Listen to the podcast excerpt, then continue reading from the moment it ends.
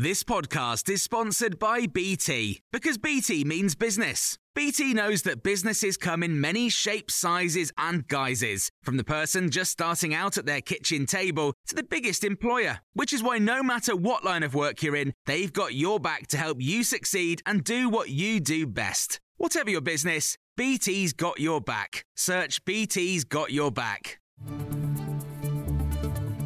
This is your Times evening briefing for Wednesday, the 26th of April.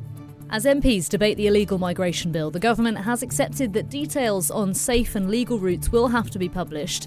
On the topic of modern slavery, Robert Jenrick, the immigration minister, has said the government is concerned about creating exemptions to the bill. He's also described how ministers hope deportations will work. It's always been our intention that the only claims that would delay removal are the factual suspensive claims and serious harm suspensive claims provided for in the bill.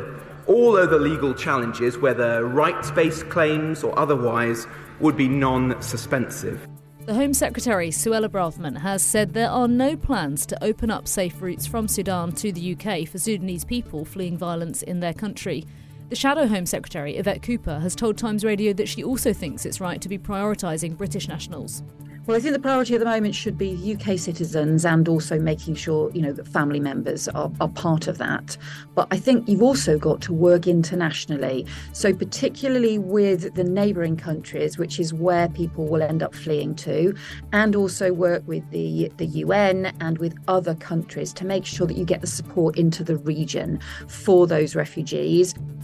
Andrew Bridgen says he will stand at the next general election despite being thrown out of the Conservative Party. The MP for North West Leicestershire has been expelled from the Tories after he compared the COVID vaccine to the Holocaust. He's hit out at the party for what he's described as the corruption, collusion, and cover ups. Talk TV's political editor Peter Cardwell explains what could happen next for Mr Bridgen. He's been an MP since 2010. As I say, he has a majority of 20,400. The Conservatives will be running their own candidate there and will want to retain that seat. But in terms of uh, Andrew Bridgen, he may well join another smaller party, something like Reclaim, for example, Laurence Fox's party. Uh, he's pretty close to him.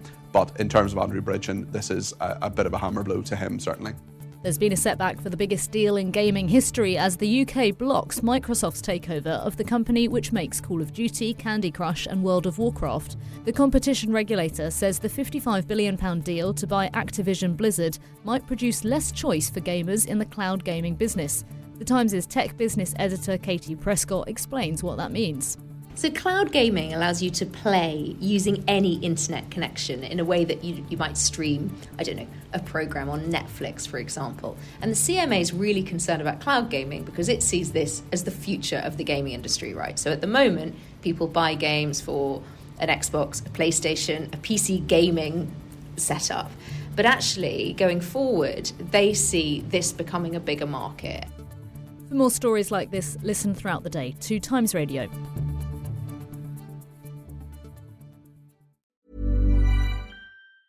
Planning for your next trip? Elevate your travel style with Quince. Quince has all the jet setting essentials you'll want for your next getaway, like European linen, premium luggage options, buttery soft Italian leather bags, and so much more. And is all priced at 50 to 80% less than similar brands. Plus, Quince only works with factories that use safe and ethical manufacturing practices. Pack your bags with high-quality essentials you'll be wearing for vacations to come with Quince. Go to quince.com slash pack for free shipping and 365-day returns.